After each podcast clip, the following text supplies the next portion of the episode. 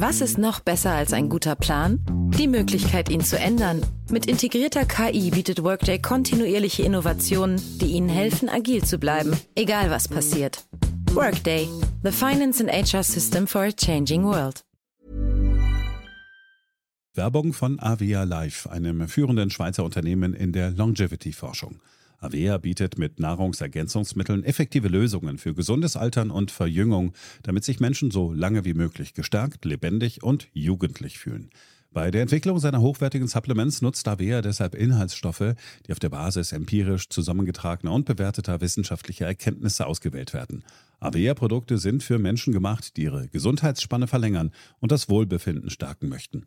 Avea ist mit der Entwicklung des Stabilizers ein Durchbruch in der Blutzuckerregulierung gelungen. Der Stabilizer kombiniert drei kraftvolle natürliche Inhaltsstoffe, die gemeinsam die Aufnahme von Kohlenhydraten aus den Mahlzeiten reduzieren und Blutzuckerschwankungen minimieren. Dadurch können durchschnittlich 40 Prozent der Kohlenhydrate bei der Nahrungsaufnahme blockiert werden. Hohe Blutzuckerwerte und Zuckerabstürze werden so vermieden. Der Stabilizer fördert eine reduzierte Fettspeicherung und unterstützt das Gewichtsmanagement. Er ist also ein guter Wegbegleiter für ein gesünderes Leben. Gerade bei festen kohlenhydratreichen Mahlzeiten wie Geschäftsessen, Geburtstagen oder anderen Feierlichkeiten, bei denen die Ernährung nicht immer optimal ist und zu viel Zucker konsumiert wird, ist der Stabilizer perfekt geeignet. Die einzigartige Formel unterstützt Ihren Körper dabei, einen ausgeglichenen Blutzuckerspiegel aufrechtzuerhalten sorgt für einen verbesserten Energiehaushalt und trägt zu weniger Heißhunger auf Süßes bei. Die Anwendung ist einfach, eine Kapsel, zehn Minuten vor einer festen Mahlzeit, maximal zweimal am Tag. Für die sprichwörtliche Qualität und Reinheit birgt, dass Avea alle Produkte in der Schweiz entwickelt und testet. Die Inhaltsstoffe werden aus Rohwaren von qualitätsgeprüften, vertrauenswürdigen Lieferanten gewonnen. Außerdem bietet Avea eine Vielzahl von Produkten an, die auf die individuellen Bedürfnisse der Kunden abgestimmt sind. Dazu gehört auch ein DNA plus BioAge-Test, der den Kunden tiefe Einblicke in ihre genetische Verfassung ermöglicht. Neugierig geworden? Mehr Informationen gibt es unter avea-live.com. Avea bietet allen BTO-Hörern den Stabilizer mit 15% Preisvorteil auf die Erstbestellung. In den Shownotes dieser Episode finden Sie dafür den speziellen BTO-Code. Avea gewährt Ihnen eine 90-Tage-Geld-Zurück-Garantie, sodass Sie das Bundle risikofrei testen und sich selbst überzeugen können. Avea. Bestimme selbst, wie du alterst.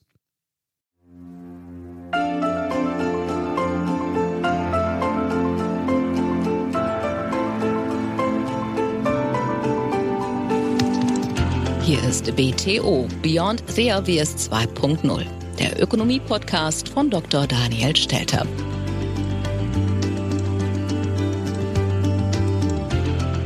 Hallo und herzlich willkommen. Ich freue mich sehr, dass Sie auch in dieser Woche wieder mit dabei sind. In dieser Woche blicken wir nach Frankreich. Und zwar natürlich zum einen auf die Präsidentschaftswahl, spannendes Rennen zwischen Macron und Le Pen, werfen die Frage auf, wie kann es überhaupt sein, dass das Rennen spannend ist, was passiert in Frankreich und vor allem natürlich auch, was wird eigentlich in Zukunft in Frankreich passieren und was bedeutet das für die Eurozone und auch für Deutschland. Darüber hinaus blicken wir auf einen Aspekt der französischen Politik, nämlich die französische Afrikapolitik, wo der Kolonialismus immer noch lebt und wir letztlich, auch wir Deutschen, über den Euro Mitschuld haben daran, dass sich ein wichtiger Bereich Afrikas nicht so gut entwickeln kann, wie er sich entwickeln könnte, nämlich weil wir 150 Millionen Menschen haben, die heimlich Mitglieder der Eurozone sind ohne ein einziges Wort über die Politik in der Eurozone mitreden zu dürfen. Ich finde, das lohnt sich tiefer zu betrachten und ich freue mich sehr, dass Sie wieder mit dabei sind. BTO Beyond the Obvious 2.0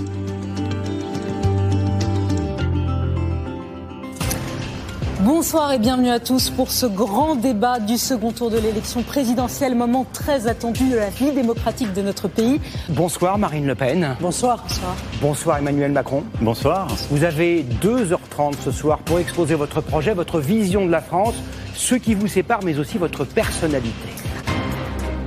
Emmanuel Macron und Marine Le Pen sind, wie bereits 2017, die beiden Kandidaten für die Stichwahl der französischen Präsidentschaftswahlen am heutigen Tage. Bis vor kurzem wurde angenommen, dass Macron einen leichten Sieg erringen würde. Natürlich würde die EU, würde Deutschland, würde die Welt aufatmen, wenn Macron wiedergewählt würde, weil Macron letztlich ja auch Kontinuität bedeuten würde. Auf der anderen Seite sind natürlich die Auswirkungen oder wären die Auswirkungen eines Wahlsieges von Marine Le Pen erheblich. Es wäre nur zu vergleichen mit dem Wahlsieg von Donald Trump oder dem Sieg der Brexit-Befürworter im Jahre 2016, was letztlich zum Austritt Großbritanniens aus der EU geführt hat. Interessanterweise zeigen Meinungsumfragen, dass die Franzosen mit dem derzeitigen Zustand Frankreichs und ihrer eigenen wirtschaftlichen Situation überwiegend ziemlich unzufrieden sind. Und viele Leute geben Macron die Schuld. Er war ja angetreten mit dem Ziel, ein neues Frankreich aufzubauen. Und dieses Ziel, muss man ganz klar erkennen, hat er verfehlt. Obwohl sich die Wirtschaft unter ihm nicht ganz so schlecht geschlagen hat, liegt das Bruttoinlandsprodukt nur leicht über dem Vor-Corona-Niveau. Er hat es zwar geschafft, das Wachstum der Wirtschaft über die Wachstumsrate unter Sarkozy und Hollande zu bringen, aber selbst mit sieben Prozent Arbeitslosigkeit ist Frankreich natürlich immer noch nicht wirklich ein Erfolgsmodell in der Europäischen Union. Die sieben Prozent übrigens sind die tiefste Arbeitslosigkeit seit den 1980er Jahren. Ein Wahlsieg von Marine Le Pen wäre sicherlich nicht nur ein politisches Beben, sondern hätte auch erhebliche wirtschaftliche Konsequenzen. Blickt man auf ihr Programm, und das machen wir gleich noch detailliert, wo man feststellen, sie hat zwar ein nationalistisches Programm, aber wirtschaftlich muss man ganz klar sagen, ist ihr Programm scharf links und kann man eigentlich nur als sozialistisch bezeichnen. Sie ist eine Protektionistin und sie möchte staatlicherseits massiv in die Wirtschaft intervenieren. Le Pen fordert zwar nicht mehr, wie 2017, den Ausstieg aus dem Euro und ein Referendum über die EU-Mitgliedschaft, aber ihre Programmpunkte, wie zum Beispiel die Beschränkung der Freizügigkeit für EU-Bürger bei der Einwanderung nach Frankreich und ihre Ambition, dass französisches Recht nicht mehr unterhalb des EU-Rechtes stehen soll, zeigt natürlich, dass wir hier auf einen Kollisionskurs mit Brüssel zusteuern würden. Die Frage, die natürlich gestellt ist, wie kommt es eigentlich dazu, dass so viele Franzosen, immerhin mehr als 50 Prozent, ihre Stimme in der Vorrunde der Präsidentschaftswahlen den Radikalen vom linken und vom rechten Spektrum gegeben haben. Es gibt viele Artikel und viele Berichte über die Spaltung des Landes. Wir müssen aber anerkennen, dass diese Spaltung kein neues Phänomen ist. Schon im Jahre 2004 erkannte der französische Sozialgeograf, ich muss gestehen, ich wusste auch nicht, dass es so etwas gibt, Christophe Guilly, diese Spaltung in einem Essay mit dem Titel Fracture Française. 2014 brachte er dann ein Buch heraus mit dem Titel La France périphérique, die Peripherie Frankreichs oder die Randgebiete. Und dieses Buch hat die Thesen weiter ausgeführt und vor allem war es sehr schnell sehr populär. Immerhin hat er 13.000 Exemplare innerhalb von zwei Wochen verkauft und als Buchautor weiß ich, dass das ziemlich beeindruckende Zahlen sind. Die hätte ich auch ganz gerne mal gehabt. Er wurde auch eingeladen in den Élysée-Palast, um seine Thesen zu erklären. Und seine Argumentation ist eigentlich nicht besonders kompliziert. Er sagt, im Prinzip haben wir ein zweigeteiltes Land. Es gibt die globalisierten, kulturell lebendigen Städte wie Paris, Bordeaux, Lyon, wo sich die Karrieren im Prinzip ballen, wo man Karriere macht, wo man investieren kann und wo natürlich auch der Reichtum sich konzentriert. Und dann gibt es den Rest, den Rest Frankreichs. Und dieses riesige, er nennt es deprimierte, periphere Frankreich, besteht aus kleinen und mittelgroßen Städten unschicken Vororten, postindustriellen Brachflächen und fast vergessenen ländlichen Gebieten, was immerhin heute 60 Prozent der Bevölkerung ausmacht. Und er sieht also im Prinzip eine Spaltung. Auf der einen Seite die globalisierte, boboisierte Oberschicht. Also boboisiert ist im Französischen mittlerweile sozusagen umgangssprachlich, steht für bürgerlich Bohemien, also Bohemians, die sozusagen quasi, würde man sagen, auf Deutschland übertragen, die am Prenzlauer Berg ihren Latte Macchiato trinken. Und das ist im Prinzip die eine Seite. Und auf der anderen Seite haben wir die Leute, wo es keinen Bus gibt, keine Bahn und die abgehängt sind von der Gesellschaft.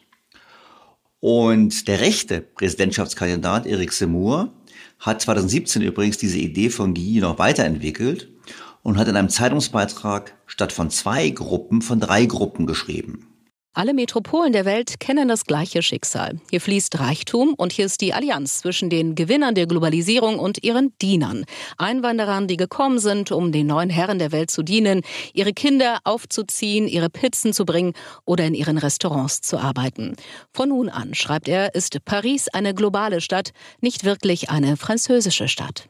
Also es werden hier also drei Gruppen definiert. Die global orientierte Elite in den boomenden Zentren, die Zuwanderer als billige Arbeitskräfte im Umfeld dieser Städte und das, ich nenne es mal alte Frankreich auf dem Land, welches der große Verlierer ist.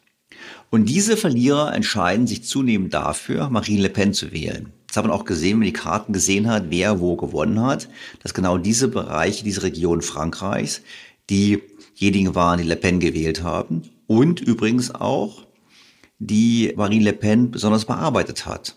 Marine Le Pen reist gar nicht nach Paris, um Wahlkampf zu machen. Es lohnt sich für sie nicht. Sie konzentriert sich genau auf diese Verlierer der gesellschaftlichen Entwicklung in Frankreich.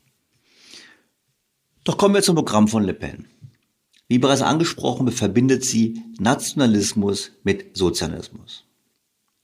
Und ihre Wirtschaftsagenda ist eigentlich voll des Lobes für den Wohlfahrtsstaat und das französische Sozialmodell. Dabei ist sie konsequent. Schon in der Vergangenheit unterstützte sie die Proteste der Gewerkschaften gegen die Reform des Rentensystems oder gegen die Reduktion der Arbeitslosenunterstützung und bezeichnete die Politik von Präsident Macron als beschämend, wirtschaftlich dumm, unmenschlich und ungerecht. Ihr wirtschaftspolitischer Plan ist eine Mischung aus keynesianischen Großausgaben und Umverteilung zugunsten der arbeitenden armen und jungen Familien, die unter der Erosion des realen Lebensstandards leiden, gerade auch schon durch die Inflation, aber auch schon bereits vor der Inflation.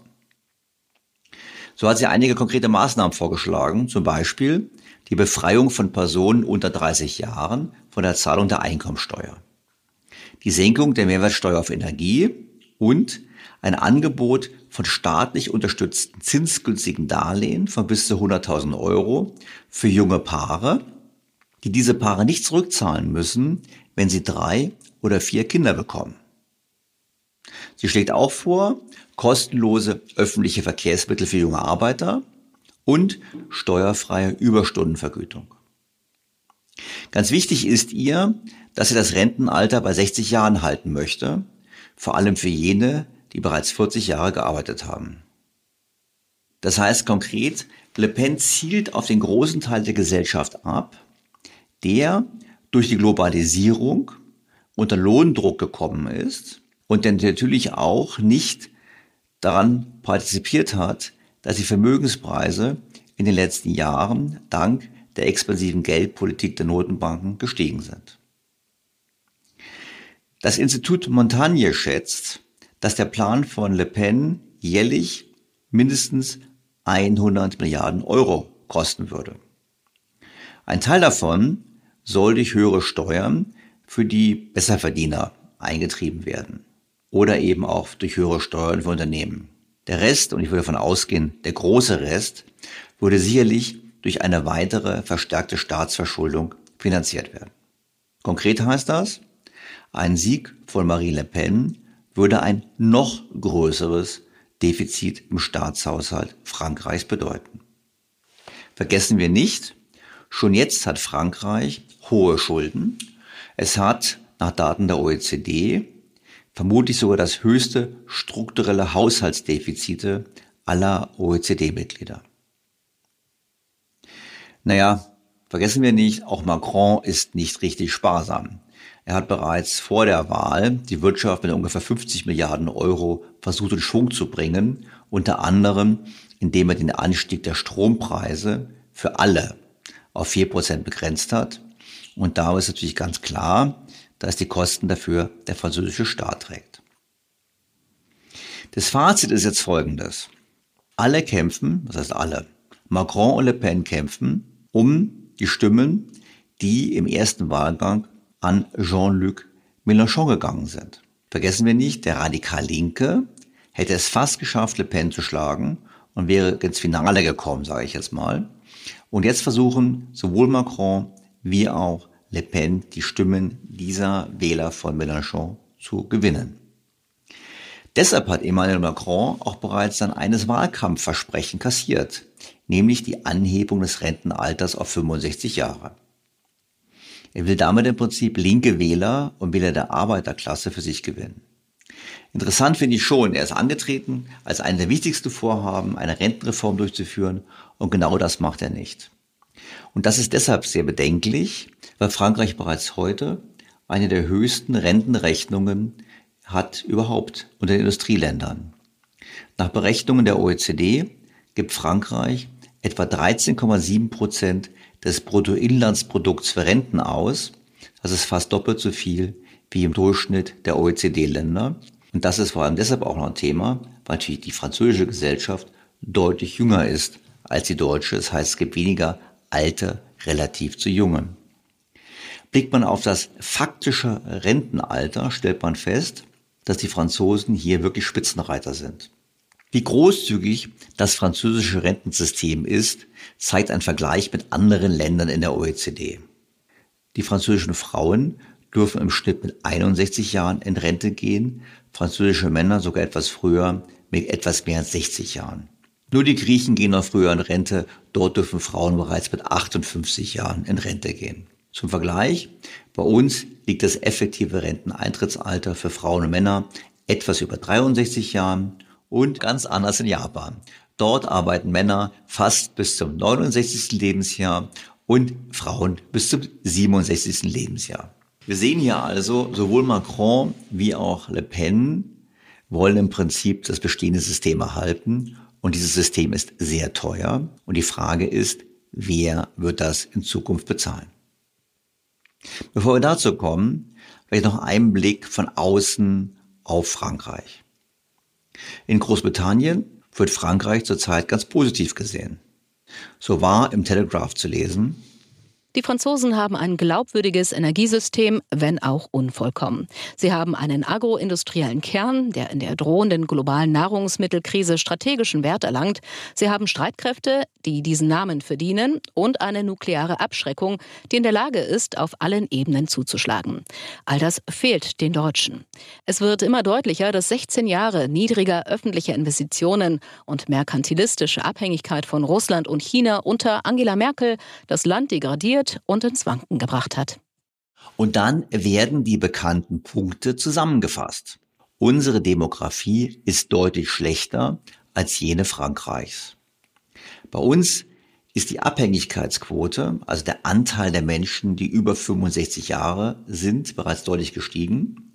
Wir haben heute ungefähr 23 Prozent der Bevölkerung, die älter als 65 sind. Schon 2035 wird der Wert bei 31 Prozent liegen. Frankreich wird so einen Wert bis zum Jahre 2060 nicht erreichen, sondern bei 27 Prozent bleiben. Das heißt, Frankreich hat auf Dauer gesehen eine zumindest im Vergleich deutlich jüngere Gesellschaft als Deutschland. Ein weiterer Aspekt, wo die Briten jetzt die Chance für Frankreich sehen, liegt bei der Nahrungsmittelproduktion innerhalb der EU. Wir wissen ja aus vergangenen Podcasts, dass der Krieg in der Ukraine zu einem Problem wird bezüglich der Nahrungsmittelversorgung in der Welt. Und Frankreich nutzt genau dieses Momentum, um die EU-Strategie Farm to Fork zu bremsen. Bei Farm to Fork geht es darum, dass in einem Zehn-Jahres-Plan quasi der Green Deal auch auf die Landwirtschaft ausgerollt werden sollte, vor allem durch eine Reduktion von Pestiziden und dadurch, dass man mindestens 25 Prozent der Flächen mit biologischer Landwirtschaft bewirtschaftet. Und genau das versucht Frankreich jetzt zu kassieren. Und Macron hat es ganz klar gesagt. Er hat gesagt, diese Strategie, also diese EU-Strategie, basierte auf einer Welt vor dem Krieg in der Ukraine und würde die Produktion von landwirtschaftlichen Produkten um 13 Prozent reduzieren. Diese Ziele, meint Macron, müssten nun überprüft werden. Europa kann unter keinen Umständen darüber nachdenken, überhaupt weniger zu produzieren. Also eine ganz klare Politik zugunsten der französischen Landwirtschaft. Und ich erinnere hier daran, dass das natürlich in Deutschland ganz anders gesehen wird, wo eben die aktuelle Bundesregierung sagt, nein, wir halten an dem Plan der EU fest, wir wollen auf gar keinen Fall die Flächen für normale Landwirtschaft wieder zur Verfügung stellen. Der offensichtliche Vorteil Frankreichs liegt natürlich im Thema Energie. Die Gaskrise, so meint es zumindest der Telegraph, beendet endgültig die Ära, in der Deutschland mit seiner Anti-Atom-Ideologie in der EU Regelungen durchsetzen konnte. Berlin konnte Frankreich schon nicht daran hindern, die Atomkraft im Rahmen des Green Deals als eine Form sauberer Energie zu bezeichnen. Das ist es ja letztlich auch, alles andere ist Quatsch. Und deshalb bietet natürlich der Krieg in der Ukraine Frankreich die Chance, die Stärke auszuspielen, die sich aus der Atomkraft ergibt. Frankreich hat so viele Atomreaktoren wie kein anderes Land innerhalb der Europäischen Union. Und diese französische Atomkraft erweist sich in Krisenzeiten als, ich zitiere hier den Telegraph, als strategischer Puffer und dieser wird geschätzt werden, vor allem dann, wenn Europa versucht, die Abhängigkeit von russischen fossilen Importen zu reduzieren. Und wir sehen genau hier das Dilemma. Deutschland hat viel mehr Mühe zu erklären, dass es darauf verzichtet, Gas zu importieren, einfach deshalb, weil wir die Alternative nicht haben. Noch schwieriger ist natürlich zu erklären, warum wir im Januar 2023 die letzten drei sehr gut funktionierenden Atomreaktoren schließen möchten, wobei es doch eigentlich darum geht, dass wir dringend uns unabhängiger machen müssen von Importen fossiler Brennstoffe, egal woher. Frankreich, auch das vielleicht noch für meine Hörer, die jetzt sagen, oh nee, schon wieder Atomkraft, macht natürlich auch Fortschritte im Bereich der erneuerbaren Energien. So hat Macron bereits angekündigt, dass er eine Verzehnfachung der Kapazitäten für die Photovoltaik anstrebt. Und das könnte in der Tat, gegeben die Voraussetzungen der Sondereinstrahlung in Frankreich, zu einem wichtigen Erfolgsfaktor werden in Kombination mit der Atomkraft. Aber natürlich erkennt auch der Telegraph die Schattenseiten dieser Entwicklung. Das bereits angesprochene, wohl höchste strukturelle Defizit des Staates von allen OECD-Staaten, die hohe Staatsverschuldung, die sich bereits dem Wert von 120 Prozent des Bruttoinlandsproduktes nähert. Doch was wird jetzt passieren? Der Telegraph ist hier ganz nüchtern. Dies verliert jedoch an Relevanz, sobald Paris die Kreditkarte Berlins durch eine dauerhafte EU-Fiskaleinheit in die Hände bekommt. Ein Euphemismus für ein hamiltonisches EU-Finanzministerium, das in der Lage ist, gemeinsam Schulden aufzunehmen. Die französischen Hoffnungen, Europas einmaligen Covid Recovery Fund in Höhe von 800 Milliarden Euro, der eigentlich nichts mit Covid zu tun hat, in eine irreversible Schuldenunion umzuwandeln, gingen vor ein paar Monaten ins Leere. Putin ist zur Rettung gekommen. Es besteht eine steigende Chance, dass es aufgepeppt und für die Sache der Energiesolidarität umfunktioniert wird. Brüssel prüft Optionen für eine Art Ukraine-Fonds, der nichts mit der Ukraine zu tun haben wird, um das Spiel für die gemeinsame Emission von EU-Anleihen am Laufen zu halten. Chapeau, mes amis. Oder wie wir sagen, Spiel, Satz und Sieg für Frankreich. Leider hat der Telegraph recht. Der gravierende Schwachpunkt der französischen Wirtschaft sind die öffentlichen Finanzen. Frankreich hat heute nach den USA, China und Japan den viertgrößten Staatsanleihenmarkt der Welt. Also ist absolut gesehen der viertgrößte Schuldner. Zwar strebt Macron an, das Defizit zu reduzieren, aber wir wissen natürlich, dass es nicht passiert. Wir wissen vor allem auch, dass Le Pen das gar nicht machen würde. Die EU-Kommission macht hier ja auch nichts. Wir wissen, schon der Vorgänger von Ursula von der Leyen, Jean-Claude Juncker, hat ja gesagt, man verfolge die Defizite Frankreichs nicht, was man eigentlich laut Maastrichter Vertrag tun sollte. Einfach deshalb, weil, ich zitiere, es Frankreich ist. Anführungsstriche Ende. Die Frage wäre natürlich, könnte es nicht Reformen geben? Und hier muss man skeptisch sein. Letztlich bräuchte auch Frankreich ein Reformprogramm wie Deutschland, denn Der Staat ist erdrückend. In den verschiedenen Bereichen des öffentlichen Dienstes arbeiten über fünfeinhalb Millionen Menschen. Eine ganze Million Menschen mehr als im Jahre 1997, also vor 25 Jahren. Zum Vergleich, in Deutschland sind es rund 5 Millionen, die im öffentlichen Dienst arbeiten.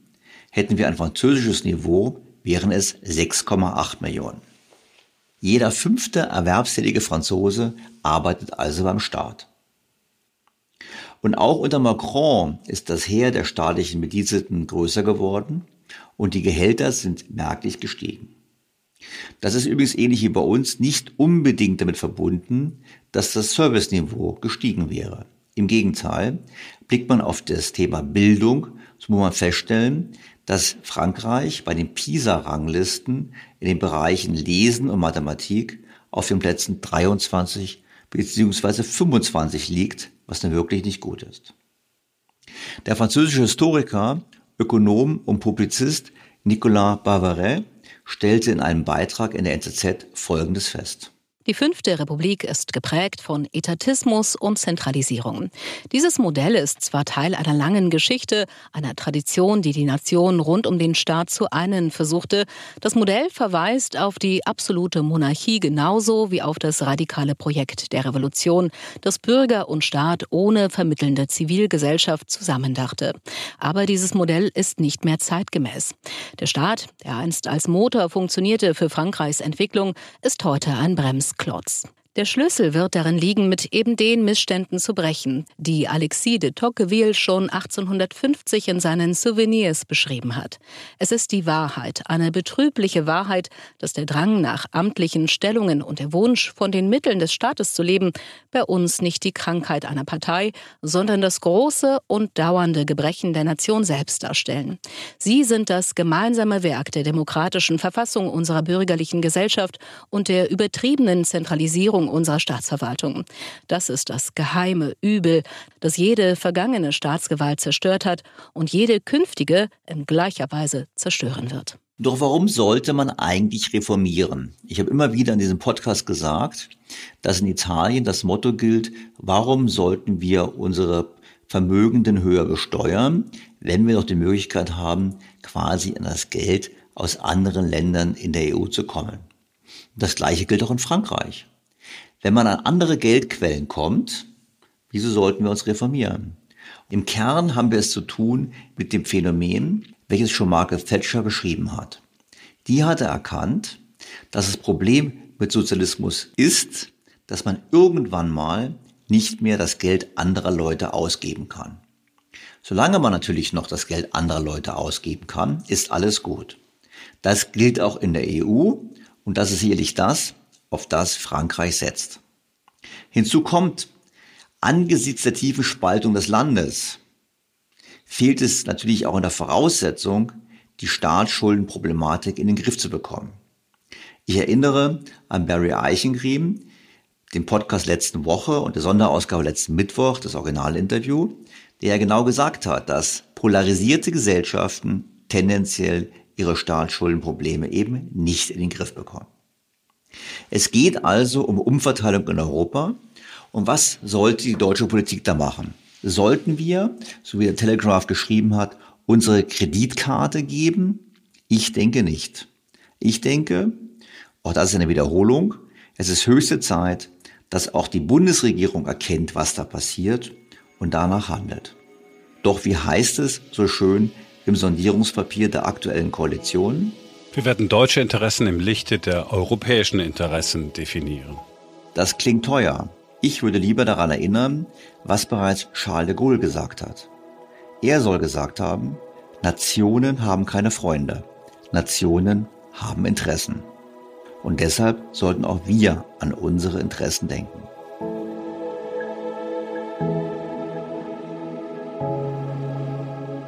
Was die Durchsetzung nationaler Interessen bedeutet, möchte ich heute anlässlich der Wahl an der Afrikapolitik Frankreichs erläutern.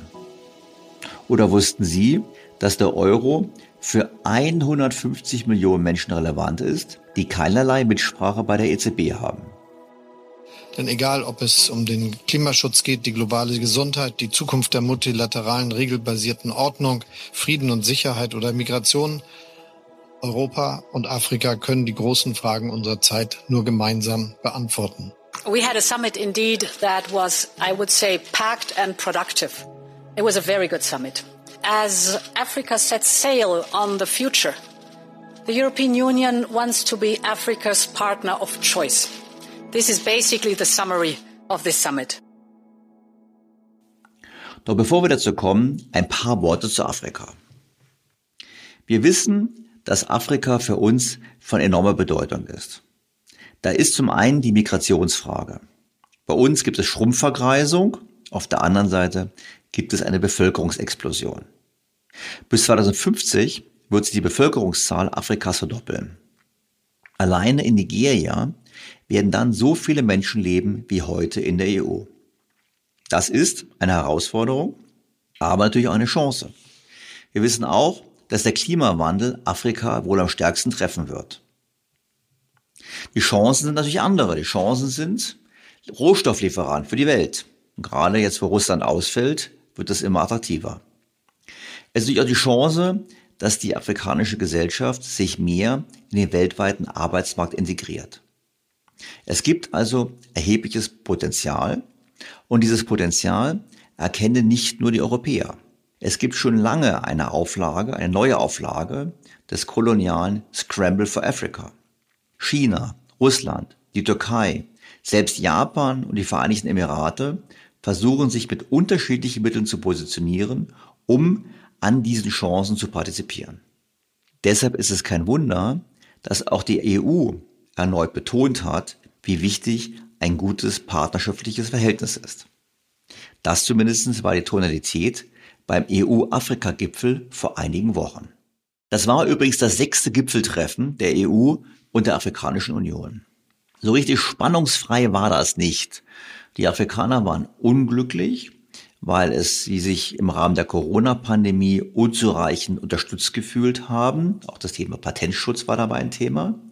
Und darüber hinaus waren sie auch unglücklich bezüglich der Prioritäten. Sie haben gesagt, na ja, die Europäer, die haben auch ihr koloniales Modell. Die sehen uns nur als ein Exporteur von Rohstoffen und die wollen uns gar nicht helfen bei unserer wirtschaftlichen Entwicklung.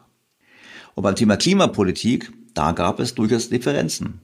So erinnerte Senegals Präsident schon vor dem Gipfel daran, dass eben Afrika andere Probleme hat. Er hat gesagt, wir sollten Afrika keine Ungerechtigkeiten aufbürden, indem wir ihnen verwehren, fossile Brennstoffe zu fördern. Denn das wäre für afrikanische Länder ein großes Problem.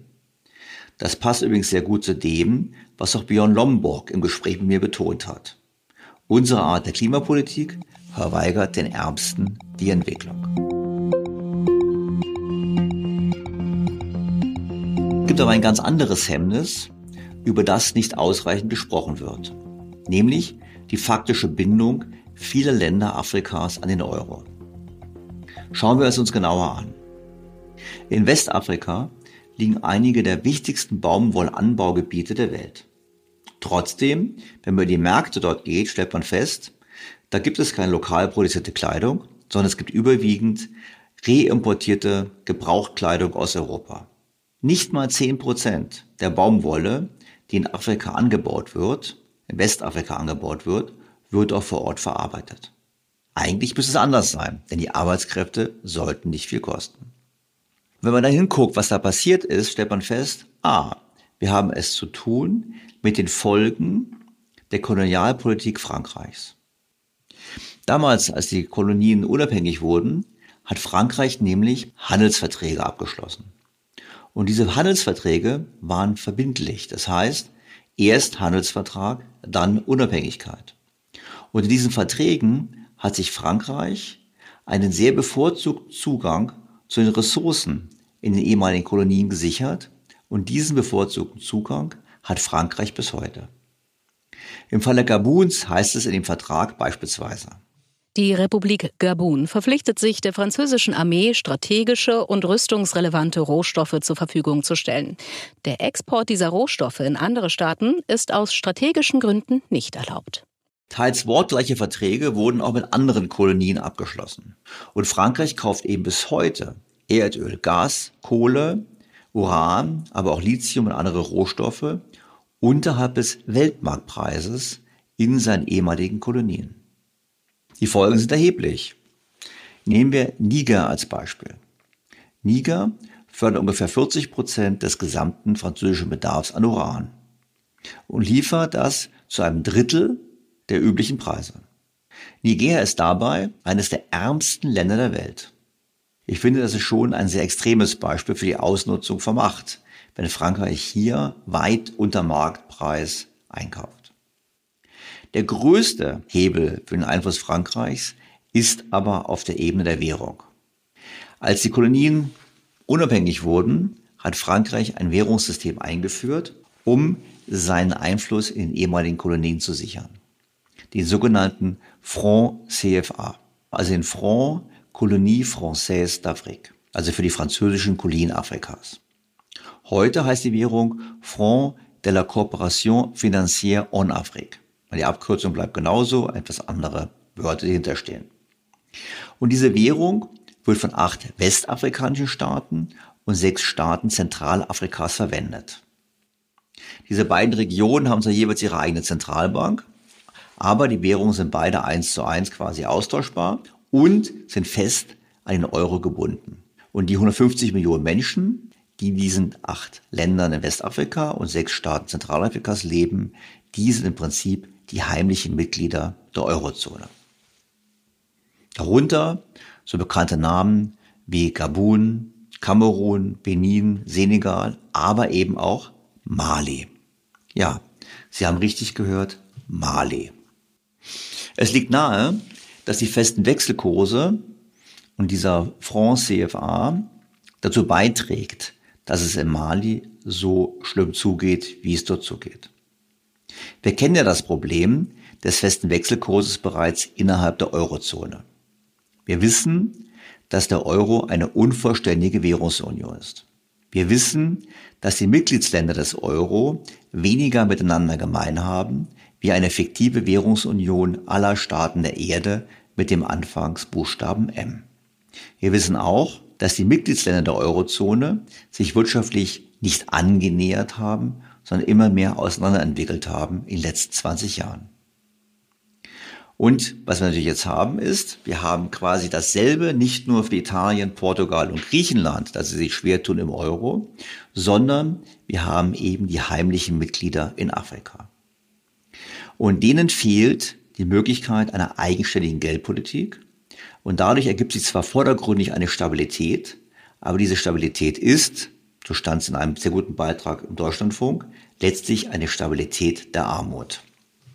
Das sieht man vor allem auch daran, dass die CFA-Staaten, also die Staaten, die diese Währung verwenden, seit den 60er Jahren mehr importieren, als sie exportieren. Sie waren also nie in der Lage, quasi über den Export von Waren mehr einzunehmen, als sie ausgeben mussten für ihre Importe. Und das bedeutet nicht nur ein Defizit im Außenhandel, sondern vor allem es bedeutet, dass man sich im Ausland verschuldet. Und diese Schulden müssen bedient werden. Und deshalb ist es kein Wunder, dass Milliarden von Euro jedes Jahr nach Europa überwiesen werden müssen, alleine für die Zinsen auf dem geliehenen Geld. Jetzt könnte man ja sagen, ist ja nicht so schlimm, dafür geht es den Ländern gut. Das stimmt aber nicht. Die CFA-Staaten gehören zu den Ländern mit den niedrigsten Einkommen in der Welt. Von den 14 CFA-Staaten haben neun eine Alphabetisierungsrate von unter 50 Prozent. Unter den zehn weltweit am wenigsten alphabetisierten Staaten sind sieben CFA-Staaten. Die vier mit der geringsten Alphabetisierung sind Niger, mit 28,7 Prozent, Tschad mit 25,7, Mali mit 24 und Burkina Faso mit 23. Die Kinder, die in den Ländern der CFA-Zone aufwachsen, haben im weltweiten Vergleich die geringsten Schulbesuchsquoten.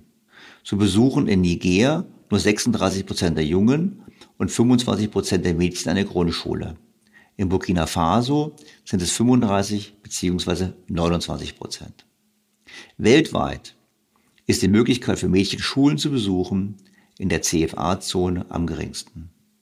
Und nochmal, diese Länder sind nun auf Betreiben Frankreichs faktisch Mitglieder der Eurozone. Seit der Einführung des Euro ist der Fonds CFA eben nicht mehr an den französischen Franc gebunden, sondern an den Euro. Und vorher kann man noch sagen, das war schlimm, einfach deshalb, weil der französische Franc natürlich auch eine harte Währung war, verglichen mit den Währungen Afrika. Nur jetzt sitzen diese Länder in einem Boot mit Deutschland. Und stellen wir uns mal vor, wenn Griechenland, Portugal, Spanien, Frankreich Probleme haben, mit uns im Wettbewerb zu treten innerhalb dieser Währungsunion, wie sollen das dann die Nationen Afrikas tun? Und das ist, wie gesagt, vor unserer Haustür direkt und das hat erhebliche Implikationen, denn Armut vor unserer Haustür trägt nicht gerade dazu bei, dass es gesellschaftliche und soziale Stabilität gab. Natürlich ist der CFA nicht an allem schuld, was dort passiert. Es gibt auch andere Gründe für die wirtschaftlichen Probleme. Misswirtschaft, Korruption, Ausverkauf der Bodenschätze. All das spielt eine Rolle, aber der CFA trägt zur Misere bei. Deshalb lohnt es sich, das ganze Thema nochmal vertieft zu beleuchten und das mache ich mit meinem heutigen Gast im Podcast. Beat Kappeler studierte Weltwirtschaft und Völkerrecht an der Universität Genf, arbeitete als freier Wirtschaftsjournalist und war von 1977 bis 1992 Sekretär des Schweizer Gewerkschaftsbundes. Von da an war er 1992 bis 2018 Wirtschaftskommentator für die Weltwoche und die NZZ am Sonntag und von 1996 bis 2000 AO-Professor für Sozialpolitik an der Universität Lausanne. Sein letztes Buch trägt den Titel Der Superstaat und wie man den schlanken Staat zurückgewinnt und ist im NZZ-Verlag erschienen. Sehr geehrter Herr Kappeler, ich freue mich ausgesprochen, Sie erneut in meinem Podcast begrüßen zu dürfen. Freut mich auch. Herr Kabbaler, wir hatten gerade vor einigen Wochen den Gipfel der EU mit den nordafrikanischen Staaten und der Afrikanischen Union präziser gesagt. Und man hat sich wieder groß versprochen, wirtschaftliche Hilfe, große Investitionsprogramme, 150 Milliarden Euro wurden versprochen, nicht so richtig, wo die herkommen sollen. Natürlich getrieben aus der Angst vor China. Und da fiel mir eigentlich ein, dass Sie mir unser letzten Gespräch, also als wir schon aufgehört hatten, äh, aufzunehmen, wo es ja um das Thema ging, das beste Sozialsystem der Welt, nämlich das amerikanische mit der negativen Einkommensteuer. Da haben Sie gesagt, Sie wissen schon, Herr Stelter, wir reden immer über den Euro und sagen, der Euro funktioniert nicht. Dabei gibt es da einige Länder, die sind da auch Mitglied, eigentlich heimlich. Über die sprechen wir gar nicht und die halten wir eigentlich, ich würde es mal meinen Worten sagen, eigentlich behindern wir deren wirtschaftliche Entwicklung, sage ich jetzt mal. Und darum dachte ich mir, jetzt sprechen wir doch mal darüber, was passiert da in Afrika und warum sind immerhin 14 Länder oder 14 Staaten Nordafrikas oder Afrikas mit dem Euro verbunden. Was passiert da? Ja, diese, Leute, diese Länder leiden eigentlich oder ja, sind in der gleichen Situation wie die sehr unterschiedlichen Volkswirtschaften Europas, die seit gut 20 Jahren in einer einheitlichen gleichen Währung drinstecken. Und äh, es ist leicht einzusehen, dass die afrikanischen Länder schon mal als Gruppe gegenüber Europa sehr unterschiedlich sind und innerhalb dieser Gruppe eben auch noch sehr unterschiedlich. Diese 14 Länder mit, was weiß ich, 180 Millionen Einwohnern, das ist nicht wenig, sind eine große Gruppe unterschiedlich entwickelt und sie stecken nun auch seit, äh, man kann sagen, seit 23 Jahren im Euro drin zu einem nicht veränderbaren Wechselkurs, äh, gemanagt sozusagen als Währung, Unterwährungsunion durch Frankreich und äh, Kritiker natürlich äh, betonen diese Abhängigkeit, diese postkoloniale Abhängigkeit einerseits. Befürworter äh, sagen, das bringt Stabilität. Diese Länder wären sonst nicht fähig, eine stabile Währungspolitik zu führen. Aber wenn man mal die Statistiken ansieht, dann ist eben doch diese westafrikanische Region die ärmste der Welt das schlägt keine Geiß weg. Das ist die ärmste Region der Welt, hat sich kaum entwickelt. Und die äh, Währungsverhältnisse haben sich nun so entwickelt, seit 1994, damals wurde der westafrikanische Franc, der CFA-Franc, der im französischen Franc drin steckte, abgewertet, seither nicht mehr. Seither steckt er eben unveräußerlich im Euro. Seit damals haben sich natürlich die, äh, die Zinsniveaus, die Preisniveaus unterschiedlich entwickelt. Und das führt dazu, dass die westafrikanischen Exporte zu teuer sind, währenddem die asiatischen, ostasiatischen Konkurrenten, Schwellenländer, sehr stark abgewertet haben gegenüber dem Dollar und der Dollar gegenüber dem Euro. Und äh, die Importe dieser Länder sind viel zu billig. Gerade eben deshalb werden den chinesischen Exporteuren die Überschwemmungen dieser Märkte sehr einfach gemacht. Da nützen dann sehr viele Dutzende Milliarden Hilfe oder Zusatzinvestitionen aus Europa wenig. Die Beobachter sagen mir, dass in fast jedem westafrikanischen Laden äh, Waren aus China angeboten werden von einem afrikanischen Verkäufer, Verkäuferin, aber dass im Hinterzimmer eine Chinesin sitzt, die die Stränge, die die Strippen zieht und das Ganze aus China bestellt und verkauft. Also insofern sind die Importe zu billig, die Exporte werden behindert, diese Länder haben beneidenswert viele Rohstoffe, verarbeiten sie nicht, weil das dann eben zu teuer wäre. Und Drittens kann die einheimische Oberschicht ihr Geld zu den hohen Eurokursen äh, nach Paris oder Frankfurt äh, transferieren und dort anlegen. Also die Kapitalflucht ist dadurch auch begünstigt. Das sind die drei Sachen. Zu wenig Exporte, zu viele Importe und Kapitalflucht. Als letzten Punkt verstehe ich. Also ich bin Elite in Afrika, ich bekomme eine überbewertete Währung und kann mir damit Wohnungen in Paris kaufen oder was weiß ich und kann zusammen Geld außer Landes schaffen. Verstehe ich. Hm, was ich nicht so ganz verstehe, ist, warum machen die Europäer das mit? Weil ich meine, wenn ich jetzt äh, quasi China den Absatzmarkt ermögliche, habe ich nichts davon. Wenn Sie mir gesagt hätten, ja, dass wir im Prinzip unsere Nahrungsmittel dahin liefern können, dass wir unsere Maschinenanlagen dahin liefern können, weil die mit uns nicht wettbewerbsfähig sind und wir sozusagen einen Exportmarkt für uns selber sichern, hätte ich noch gesagt, naja gut, unethisch, aber ökonomischer vielleicht noch nachvollziehbar, aber das ist ja auch aus ökonomischer Sicht, aus europäischer Sicht auch nicht attraktiv. Es ist natürlich der Gesichtspunkt Frankreichs zu beachten. Frankreich hat zusätzlich zu dieser Anbindung dieser Länder in der gleichen Währung äh, sehr viele Kooperationsabkommen mit diesen Ländern geschlossen. Immer wieder erneuert, immer wieder intensiviert. Das sind äh, zum Teil fast Ausschließlichkeitsabmachungen einerseits und andererseits ein bisschen Hilfe aus Frankreich. Andererseits haben bisher diese Länder ihre Währungsreserven zumindest der Hälfte in Paris deponieren müssen. Sie sind also wirklich äh, an der Strippe gehalten durch Frankreich. Und angesichts der bisherigen gemeinsamen Vergangenheit, der gemeinsamen Sprache, diese, West, diese Eliten dieser Länder äh, sind vollends akkulturiert. Die reden, schließen Französisch, schöneres Französisch als ich. Äh, durch diese gemeinsame Sprache ist natürlich auch der äh, Handel, der Austausch außerordentlich leicht für Franzosen, weniger für andere Europäer. Die Europäer haben Bisshemmung, vor allem die Deutschen gegenüber den Franzosen, äh, nun auf diesen Punkt hinzuweisen. Man möchte sich da nicht einmischen, möchte den Franzosen das nicht abspenstig machen. Einzig Salvini in seiner gewohnt frechen Art hat einmal vor etwa zwei Jahren zu Macron gesagt, das sei die Neokolonialismus und äh, wurde entsetzlich abgeputzt. Macron mag das nicht hören und die Franzosen mögen das nicht hören. Es ist aber so, die Verarbeitungsindustrien, soweit überhaupt vorhanden, sind weitgehend in der Hand französischer Großkonzerne.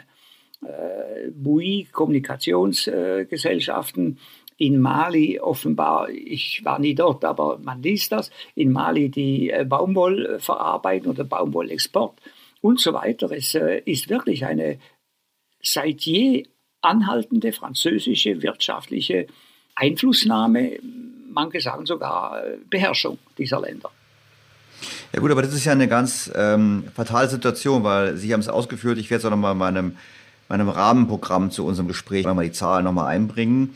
Äh, es sind die ärmsten Länder der Welt. Sie haben eine geringe Alphabetis Alphabetisierung. Sie haben ähm, Riesenarbeitslosigkeit. Sie haben massive soziale Probleme. Man kann im Prinzip auch kurz zusammenfassen. Sie haben alles das, was Migration befördert. Die Migration, die wir auf der anderen Seite eigentlich gar nicht so gerne haben wollen.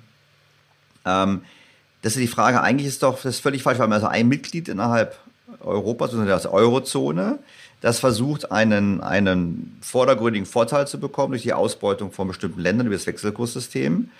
aber eigentlich zahlen alle Europäer dafür einen Preis. Also ich meine, eigentlich zahlen doch die Nicht-Franzosen, die im Euro sind, einen Preis dafür. Nicht nur in Afrika, sondern auch hierzulande, weil eben entsprechend mehr Transfers erforderlich sind und vor allem, weil wir dieses Migrationsthema ähm, damit verschärfen.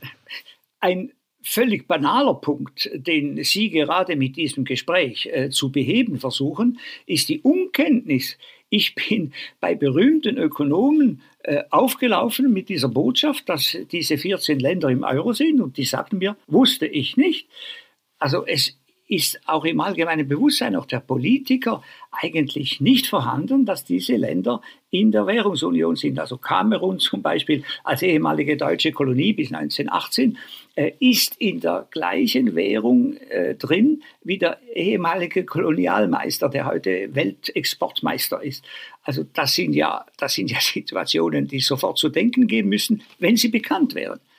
Und äh, ich bin froh, dass Sie sich äh, dieses Themas nun annehmen. Ich habe es ja auch nicht gewusst. Ich meine, Sie hatten es erwähnt, habe ich gedacht, boah, habe ich noch nichts davon gehört. Und jetzt habe ich eben eingelesen. Und jetzt schauen wir das nochmal durch. Ich meine, wir haben ein festes, Wechselkurssystem. Und wir diskutieren, also ich in meinem Podcast diskutiere ja seit Seitdem es den Podcast gibt, spreche ich über den Euro und über die Dysfunktionalität. Und JP Morgan hat ja mal schön vorgerechnet, dass die, dass die Mitgliedsländer des Euros weniger miteinander gemein haben als eine effektive Währungsunion der aller Länder der Welt mit dem Anfangsbuchstaben M. So.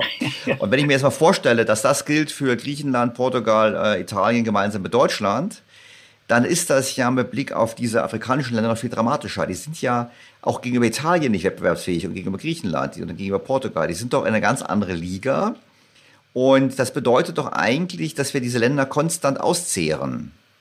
So Weil wenn Sie doch gerade Kapitalflucht sagen, dann ist es doch so, dass wir Länder konstant auszehren. Sobald dort irgendwas Wertvolles geschaffen wird, ist es weg das kann man so mal generell sagen. Italien ist ja ein anderes Beispiel, eben innerhalb der Währungsunion, das ähnlich äh, Kapitalflucht äh, erlebt, dass äh, die Flucht der, sagen wir, der äh, wissenschaftlichen, technischen Elite nach Nordeuropa oder Amerika erlebt. Äh, das, das ist feststellbar, indem die ganze enorme Migrationsbewegung äh, ist ein, ein Aderlass äh, neben all dem Kapital und den verheerenden Importen, ein Aderlass dieser Länder, gerade der bestens ausgebildeten. Ich muss allerdings nach Lektüre auch all dieser Unterlagen sagen, dass natürlich eine bloße Währungsänderung Westafrika noch nicht alle Probleme beseitigen würde. Sie haben es erwähnt, die Einschulungsquoten sind minimal. Das ist, es ist unglaublich. Ein Drittel etwa der jungen Männer oder Buben geht überhaupt zur Schule. Eine Weltbankstudie kürzlich vor etwa zwei Jahren hat festgestellt, dass in einem dieser Länder, müsste ich jetzt mal nachsehen, nur die Hälfte der Lehrer überhaupt auf dem Schulcampus erscheint in, den, in Westafrika und von der Hälfte, die erscheint, ist die Hälfte nie in den Schulzimmern. Äh, die Mädchen haben eine Einschulungsquote vielleicht von 40 Prozent, aber auch das dann jeweils nur etwa während zwei, drei Jahren. Diese Leute sind im Wesentlichen nicht schulisch gebildet. Und das äh, würde natürlich sogar bei einem Austritt und einer eigenen Währung in diesen Ländern noch nicht automatisch einen wirtschaftlichen Aufschwung bringen. Wenn wir das vor allem auch kontrastieren mit Ostasien, wo äh, tolle Einschulungsquoten seit Jahrzehnten da sind, wo äh, die Regierungen exportorientierte Politiken betreiben, wo sie auch zum Beispiel die Möglichkeit des, äh, der, der WTO nutzen, dass man Präferenzzölle haben kann, dass man also Zölle einführen kann äh, oder Zölle in den Industrieländern überspringen darf, ohne selbst Gegenrecht zu halten. Das sind solche mögliche Vorteile, die aber von der entsprechenden Elite, der, der diplomatisch-politischen Idee eines Landes wahrgenommen werden müssen und auch beispielsweise gegenüber Frankreich, äh, Europa durchgesetzt werden müssen. Das fehlt. Äh, dann eben fehlt natürlich die Möglichkeit, mit der Währung äh, zusammen mit der Budget- und Fiskalpolitik eigentlich die Wirtschaft stimulieren oder bremsen zu können, wenn sie zu heiß läuft.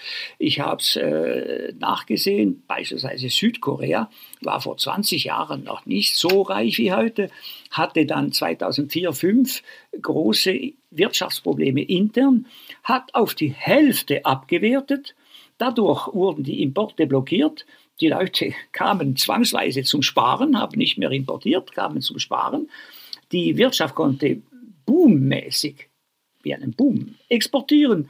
Und das Land hat sich dann innerhalb von zwei, drei Jahren aufgerappelt und nachher die Währung wieder ansteigen lassen.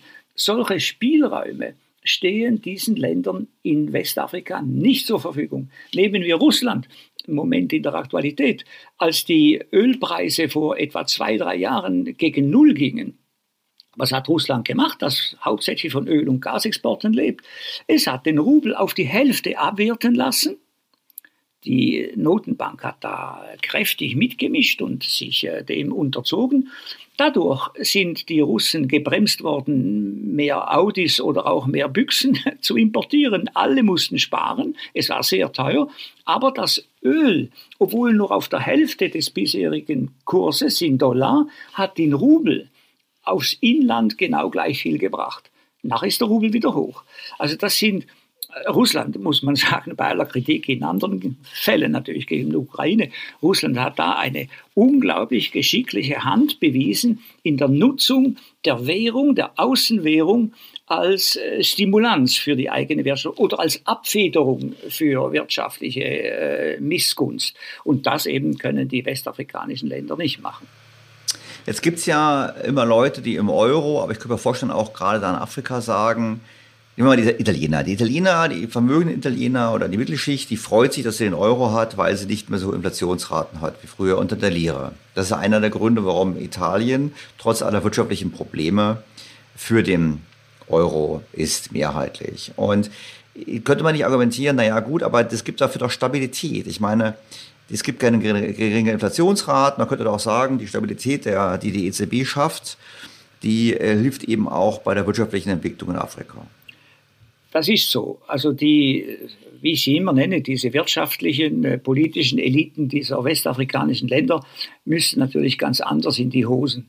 Äh, sie müssen dann eine gute Währungspolitik führen. Sie müssen den Versuchungen zur Infl Durchinflationierung von Problemen widerstehen, immer im Konjunktiv. Und sie müssten äh, das eben mit der Budgetpolitik koordinieren und nicht einfach die Staatsbudgets mit der Notenpresse finanzieren. Klammer, wie das heute Europa und Nordamerika tun, Klammer geschlossen. Ja, und übrigens Russland äh, übrigens nicht. Und ja, es Russland gibt Unterentwickelte, Russland, es gibt und, und, Unterentwickelte an Orten, wo man sie nicht vermutet. Ja, ich, ich wollte mir gerade sagen, weil Sie vorhin Russland so gelobt haben, Russland ist finanziell auch weiter solider als der Westen, muss man auch dazu ja, sagen. Natürlich, auch China natürlich auch, China sein. auch, China auch. Also gut, äh, diese Länder müssen diese gängigen, heute praktizierten Versuchungen des großen Westens müssen sie vermeiden. Aber sogar, sogar wenn sie eine gewisse Inflation hätten, gibt es Ökonomen, und sogar wenn man Italien in den 50er, 60er Jahren ansieht, äh, die sagen, eine gewisse Inflation kann auch helfen, die Produktion sozusagen auf Vordermann zu bringen. Man muss dann äh, genau überlegen, wo man investiert, genau überlegen, welche Schulden man macht, genau überlegen, äh, wie man das, das alles Geld wieder reinkriegt. Äh, insofern, insofern Natürlich verzerrt es auf der anderen Seite Investitionen, die eher in Immobilien fließen und so weiter. Aber trotzdem äh, ist eine leichte Inflation in solchen Ländern, die rasch wachsen wollen, vielleicht auch ein Schmiermittel das dann und dort gebraucht werden kann. Nicht im Übermaß. Wir wollen nicht venezolanische Verhältnisse, wo wir Inflationsraten wie in der Weimarer Republik haben oder wie in Zimbabwe. Das sind die abschreckenden Beispiele. Aber nebenan gibt es auch gute Beispiele. Äh, Nigeria natürlich hat auch nicht eine sehr solide sehr solide äh, währungspolitische Situation immer gehabt. Aber letztendlich ist der Naira, die, die, die nigerianische Währung steht da ist unterstützt die, den Rohstoffreichtum des Landes, aber eben Rohstoffe hat auch Senegal, haben Mali, haben diese, diese Länder ja auch, oder Nahrungsmittelgrundlage, alle äh, diese 14 Länder haben mindestens im südlichen Teil äh, Anschluss an den breiten Regenwaldgürtel äh, der Mitte Afrikas die sind also, das sind keine Wüsteneien, sondern die könnten äh, Landwirtschaftsexporte machen. Das hieß aber auch, es genügt ja natürlich nicht jetzt, wir, gehen, wir müssen gleich mal über die Auflösung sprechen, dieser Währungsunion, aber vielleicht bevor wir das vergessen, es hieß natürlich auch, wir müssen aufhören, äh, subventionierte europäische Nahrungsmittel dorthin zu liefern. Das ist ja auch noch ein Aspekt. Wir haben ja nicht nur einen festen Wechselkurs, Bei dem man, nehmen wir mal an, jetzt die Europäer würden weitere Nahrungsmittel subventionieren.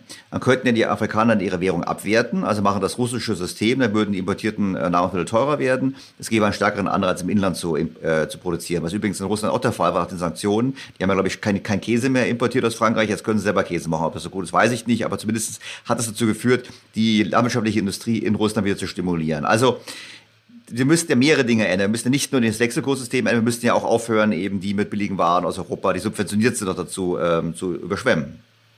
Ja, auf jeden Fall. Also die, die Subvention der Exporte und der, gerade Nahrungsmittelexporte Europas, auch Amerikas übrigens, äh, ist ein Ärgernis, äh, das natürlich besteht. Äh, auf der anderen Seite eben, man sagt, man, die Westafrikaner müssten dann diese und jene Reformen auch noch gleichzeitig machen. Man könnte auch umgekehrt argumentieren, vielleicht beruhigt die heutige Währungssituation diese äh, Eliten äh, derart, dass sie sich sagen, man muss ja nichts machen, nützt ja doch nichts, äh, wir, wir sind nicht gezwungen, auf eigenen Füßen zu stehen.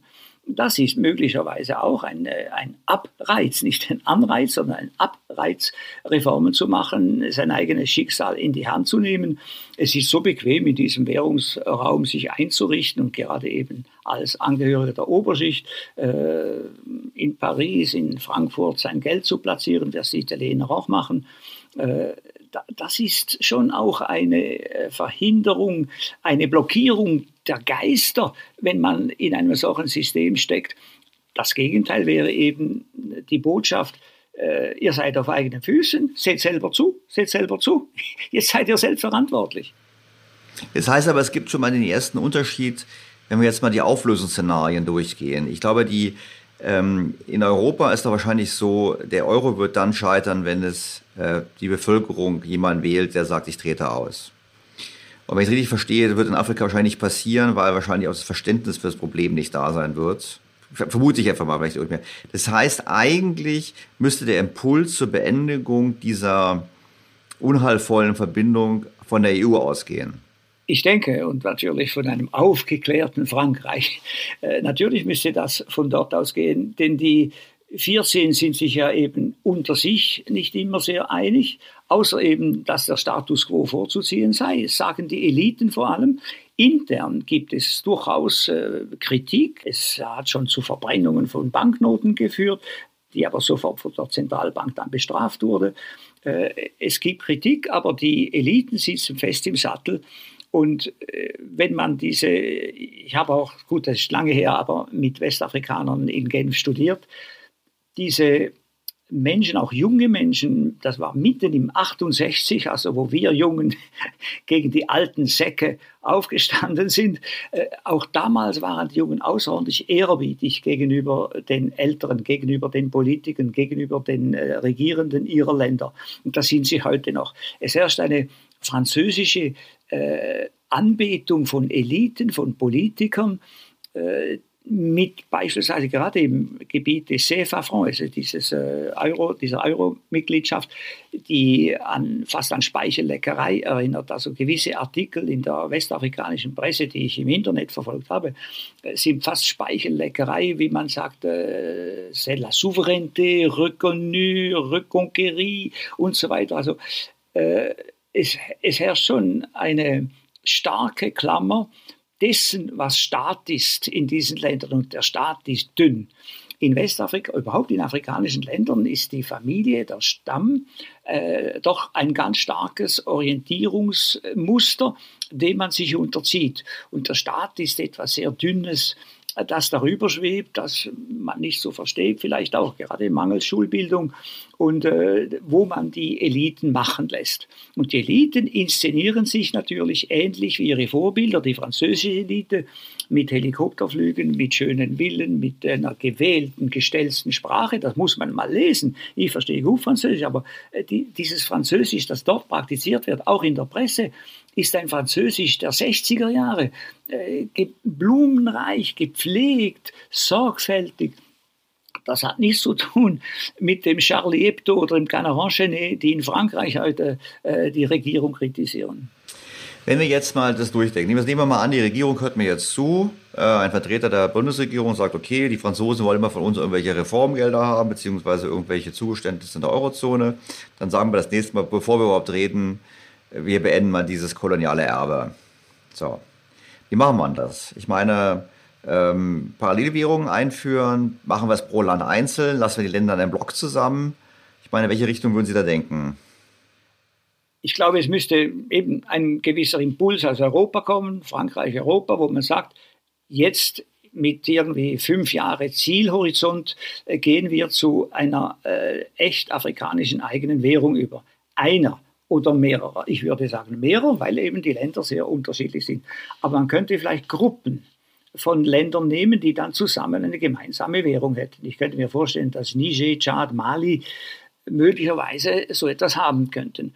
Und da diese zwei Schnurländchen wie äh, Burkina, äh, ich habe das äh, nochmal rausgesucht, Togo und Benin, diese zwei Länder längs eines Flusses, Schnürchen längs dieses Flusses, denke ich, könnten auch zusammenspannen. Es, es gäbe sicher solche Vorstellungen, wie man vorteilhaft diesen Währungsraum nicht völlig zerschlägt, aber in Untergruppen auflöst. Und dann natürlich müsste man festlegen, wie diese äh, Währungszentralbanken, die dann wirklich geschaffen würden, äh, funktionieren, wer Stimmrecht dort hat. Äh, es müsste auf Konvertibilität geachtet werden, also die müssten konvertibel sein, damit sie sich auch dem Test der Märkte unterziehen und damit Reformen äh, antreiben würden. Es sind solche grundlegenden Dinge, die vorab geklärt werden müssten unter vor allem äh, Interessewahrung und äh, Ausdruck äh, der beteiligten Länder, eben nicht von Europa äh, dort äh, eingesetzt. Es gibt in diesen Ländern, gerade meine damalige Mitstudentin am Haute-Études International in Genf, ein Eliteinstitut. Äh, dort habe ich meine Währungskenntnisse äh, eingeholt damals. Äh, diese Eliten sind gut ausgebildet. Sie wüssten durchaus, wie man das macht. Sie könnten Experten beiziehen. Europa hat auch Experten, obwohl wir ja vorhin festgestellt haben, dass ihnen vieles entgeht. Also beispielsweise, dass die 14 Länder im Euro mitgeschleppt wurden, hat gar niemand gemerkt. So wenig wie die Europäer, diese ganz geschickten Währungspolitiker 1999 nicht gemerkt haben, dass die Targetsalden in Amerika zwischen den zehn Zentralbanken jährlich ausgeglichen werden. Und in Europa hat man das vergessen. Jetzt hat Deutschland äh, Targetguthaben von weit über 1000 Milliarden, die nicht einklagbar sind. Also der Euro ist ein Eigentlich sind sehr wertlos, das, wissen wir. Das sind ja, ja. Forderungen, wenn eine Forderung, ein eine zinslose Forderung, ja. eine zinslose Forderung ohne Tilgungs Tilgungsverpflichtung ja. ist wertlos. Ja. Also äh, ich staune immer, wie, wie, wie stark diese Theoretiker, diese nationalen Politiker damals gepfuscht haben. Juncker, Juncker, der hochgelobte Juncker, der noch 15, 20 Jahre nachher weiter regierte und da Kommissionspräsident wurde, oder, ja, Kommissionspräsident wurde, das war einer der Hauptpfuscher. Also es gibt keine Garantie, dass nachher Westafrika äh, auf gutem Schlitten fährt. Aber so schlimm wie in Europa kann es ja vielleicht auch nicht werden. Ich glaube, ich glaube, mit eben auch den Erfahrungen, die Europa gemacht hat, gerade mit äh, länderübergreifender Zentralbank, könnte man ein gutes System einrichten. Aber die Länder müssen daran beteiligt werden. Und äh, nachher natürlich äh, könnte man durchaus äh, Garantien einführen, also ein äh, Inflationsziel. Neuseeland beispielsweise hat vor 20 Jahren, als es seine großen Reformen einführte, äh, festgelegt, dass der Zentralbankchef fristlos entlassen wird, sobald die Inflation über 2% steigt. Ja, das sind Incentives, das sind Anreize. Anreizsysteme, die normalerweise ganz gut funktionieren, genau. Also das ist ganz klar. Ist, ist, ist, und die haben auch jetzt, die Neuseeländer haben jetzt auch angefangen zu sagen, wir müssen uns Maßnahmen über, überlegen, wie die Notenbank eben den Preisanstieg von Immobilien äh, dämpfen kann. Das ist auch intelligente Politik, die ist bei uns Ich weiß nicht, ob die Regelung heute noch gilt, aber das war, wurde vor 20, 25 Jahren so eingeführt. Ja, das könnte man mal nachschauen. Aber ich glaube, der Punkt ist halt, wir halten mal fest, wir haben hier heimliche Mitglieder, die nie zur Eurogruppensitzung eingeladen werden, die äh, das System von den Eliten her gut finden, weil es ihnen hilft, wie soll ich sagen, ihre Landsleute auszubeuten. Und gleichzeitig haben wir aber das Problem, dass wir damit eigentlich Leute, Länder im Währungsraum haben, die wirtschaftlich zu den am geringsten entwickelten in der Welt gehören, mit dem damit zusammenhängenden politischen Sprengstoff. Ich meine, ich denke jetzt mal an Mali, wenn wir Mali bedenken, wo die, ähm, also die islamistischen äh, Terroristen äh, ja ganz starken Aufwind haben, wo Frankreich jetzt ähm, flüchtet, sage ich jetzt mal, von der Mission, wo man die Frage aufwerfen muss, ja, ich meine, vielleicht wäre es nicht an der höchsten Zahl, wenn wir wirtschaftliche Entwicklung machen, weil wir wirtschaftliche Entwicklung dort nicht hinbekommen, dann ähm, haben wir ein Pulverfass, demografisches Pulverfass vor der Tür. Und die wirtschaftliche Entwicklung setzt natürlich Geld voraus, aber setzt mal vorerst voraus, dass wir aufhören, ein Instrumentarium zu betreiben, welches die Menschen und die Länder in Armut hält. Auf jeden Fall. Äh, vielleicht noch eine anekdotische Mitteilung, die ich mal gelesen habe, dass sehr viele westafrikanische Regierungen ihre Soldaten mit Holzgewehren ausrüsten, nicht weil die Gewehre fehlten, die sind im Zeughaus, aber weil sie Angst haben, dass eine Rebellion stattfindet. Aber wenn sie die eigenen Soldaten denen nicht trauen können und denen nur Holzgewehre geben und es tauchen islamische Gruppen, islamistische Gruppen irgendwo auf oder diese Bubuk-Gruppen, äh, ja, da kann man sich ja nicht wehren und man ist nicht eingespielt, man hat die Techniken nicht, einen Häuserkampf oder was auch immer. Ich habe in meiner Jugend als schweizerischer Infanteriesoldat immerhin Häuserkampf gelernt. Äh, wir wüssten, wie das geht. Im Alternativ vorrücken, der eine schießt, der andere rückt vor, dann schießt der, dann rückt der vor und so weiter. Das, das kann man lernen, aber das muss man lernen mit scharfer Munition. Das heißt, äh, es, es sind natürlich auch äh, die, eben diese anderen Strukturen, Militärherrschaft, diese Angst vor Putsch und so weiter, welche äh, in, in Westafrika eine schwer, ein schweres Hemmnis sind. Darum habe ich gesagt, die Währung ist nicht das Zaubermittel, das dann plötzlich alles ändern würde, aber es ist ein Schlafmittel, das möglicherweise solche Reformen auch verhindert. Genau, Herr Kappel, das muss ich meinen Hörern natürlich sagen. Ich habe geschmunzelt bei Ihrer Anekdote äh, und wahrscheinlich für die deutschen Ohren klingt das immer sehr äh, kriegerisch. Ich habe ja in St. Gallen studiert in den 80er Jahren und ich weiß, das war damals noch ganz anders. Da kamen auch öfters mal ähm, Prof, ähm, Professoren in hochrangigen Offiziersuniformen. Ähm, ich glaube, Herr, Herr Professor Dubs war, glaube ich, der ranghöchste Zivilist im Militär. Und da war man natürlich so, als gerade ich als Berliner, war natürlich total überrascht darüber, dass es so ist. Und es ist natürlich ganz klar, Sie haben diese ja mittlerweile auch schon geänderte Tradition gehabt, eben, das war ja sehr stark verwogen, verwoben, eben Militär und Gesellschaft in der Schweiz, das im positivsten Sinne. Also ich möchte es mal ein bisschen einordnen, damit ich jetzt meine Hörer denke, um Gottes Willen, was hast du denn da für einen Militäristen ähm, heute interviewt, der noch im Häuserkampf trainierte? Also wie gesagt, ja. meine ganzen Kommilitonen gehen alle auf Offiziers, Offizierslehrgang gegangen damals und so weiter. Heute ist das anders, weiß ich. Und wie gesagt, mit scharfer Munition, bitte ja. wie gesagt, das äh, auf jeden Fall, ja, ich könnte Witze machen, bei uns in Deutschland geht es natürlich nicht, weil wir nicht ausreichend Munition eingekauft haben für den, aber ist egal. Also wir haben die, ähm, ich glaube, der Punkt ist ganz einfach. Es ist nicht so kriegerisch, wie Sie es gerade gesagt haben, sondern es war einfach Bestandteil der normalen Ausbildung. Und wir halten fest, um zurückzukommen auf unser, also abzuschließen auf unser Thema, wir halten fest, wir haben es zu tun mit einem Thema, was auf die Agenda der EU gehört, um eben dort eine andere Politik zu betreiben.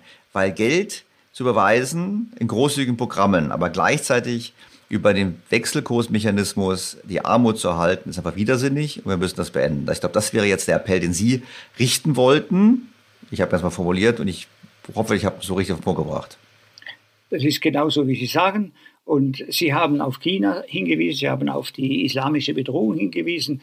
Ich glaube auch, wenn man eben eine Situation äh, sich äh, wie die Franzosen sagen, on fait pourrir la situation, wenn man sie äh, sich einfach ein, einspielen lässt, eine schlechte Situation und immer schlimmere Zustände, dann eben haben die Chinesen leichtes Spiel und dann haben eben Islamiker leichtes Spiel, dann haben Putsch ein leichtes Spiel. Und äh, das äh, Währungssystem ist meiner Ansicht nach einer einer der äh, Gründe, welche die Situation unertragbar machen für verschiedene Leute. Sie haben darauf hingewiesen, dass äh, eben auch Nahrungsmittelsubventionen gemacht äh, werden. Absolut äh, empörend. Es äh, wird auch in meinem Quartier jetzt wieder werden Kleider gesammelt. Kürzlich war im Fernsehen war ein Film zu sehen, wo Berge alter Kleider aus Europa nach Afrika äh, geschifft wurden, auf riesigen Haufen liegen und wo jede Änderungsschneiderin in Westafrika arbeitslos wird, weil äh, das nun äh, einfach so ankommt. Es sind eben solche Situationen, die in Europa völlig unbewusst, dümmlich von darf man das sagen, Gutmenschen veranstaltet werden, im besten äh, Bemühen, aber das Bessere ist oft der Feind des Guten.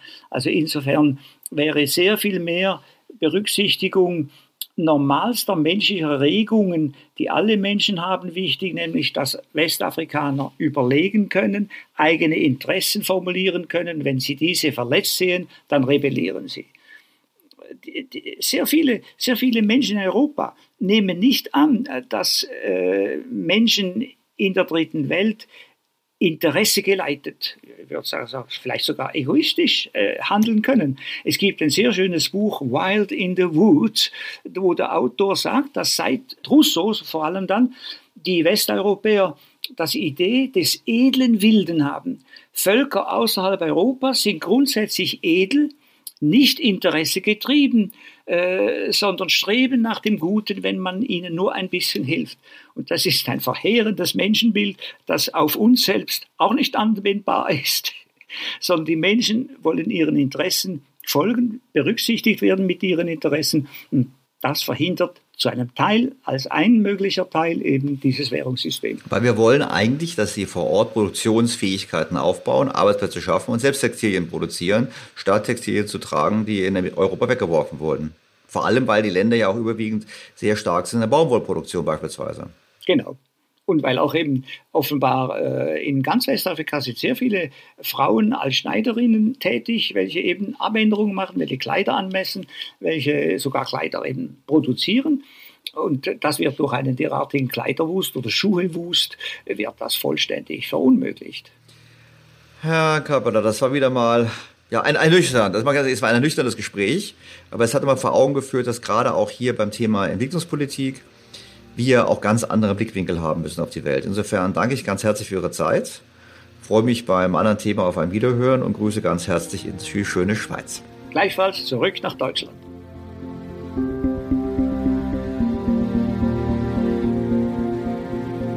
Bleibt mir eigentlich nur die Frage, wie lange will die EU bzw. wollen wir in der Eurozone hier noch mitmachen? Warum ist das kein Thema in der öffentlichen Diskussion? Frau Baerbock war Mali, ich habe dazu nichts gehört. Deutschland macht sich meines Erachtens mitschuldig an einer Politik, die den Interessen der ärmsten Länder der Welt zuwiderläuft. Die Nutznießer sitzen in Frankreich und natürlich ist es auch die kleine Elite der betroffenen Staaten. Offensichtlich brauchen wir eine andere Politik, um mit den Chancen und auch den Risiken vor unserer Haustür umzugehen. Das, was wir jetzt machen, ist, die Chancen mindern und die Risiken maximieren. Eine Bindung an eine Währungsunion, die selbst schon genug Probleme hat, ist sicherlich nicht die richtige Strategie.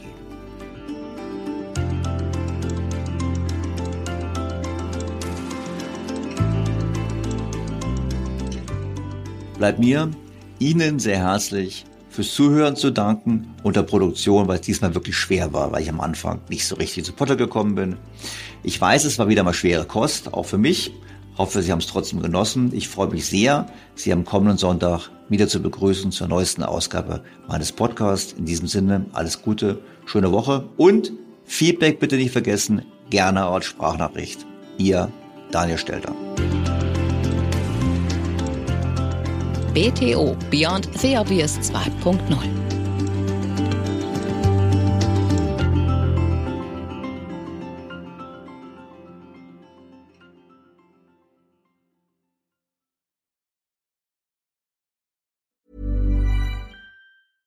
Mom deserves the best, and there's no better place to shop for Mother's Day than Whole Foods Market. They're your destination for unbeatable savings, from premium gifts to show-stopping flowers and irresistible desserts. Start by saving 33% with Prime on all body care and candles. Then get a 15-stem bunch of tulips for just $9.99 each with Prime. Round out Mom's menu with festive rosé, irresistible berry chantilly cake, and more special treats. Come celebrate Mother's Day at Whole Foods Market. Planning for your next trip? Elevate your travel style with Quince. Quince has all the jet setting essentials you'll want for your next getaway, like European linen premium luggage options, buttery soft Italian leather bags, and so much more. And it's all priced at 50 to 80% less than similar brands. Plus, Quince only works with factories that use safe and ethical manufacturing practices. Pack your bags with high-quality essentials you'll be wearing for vacations to come with Quince. Go to quince.com slash trip for free shipping and 365-day returns.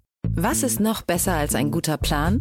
Die Möglichkeit, ihn zu ändern. Mit integrierter KI bietet Workday kontinuierliche Innovationen, die Ihnen helfen, agil zu bleiben, egal was passiert. Workday, the finance and HR system for a changing world.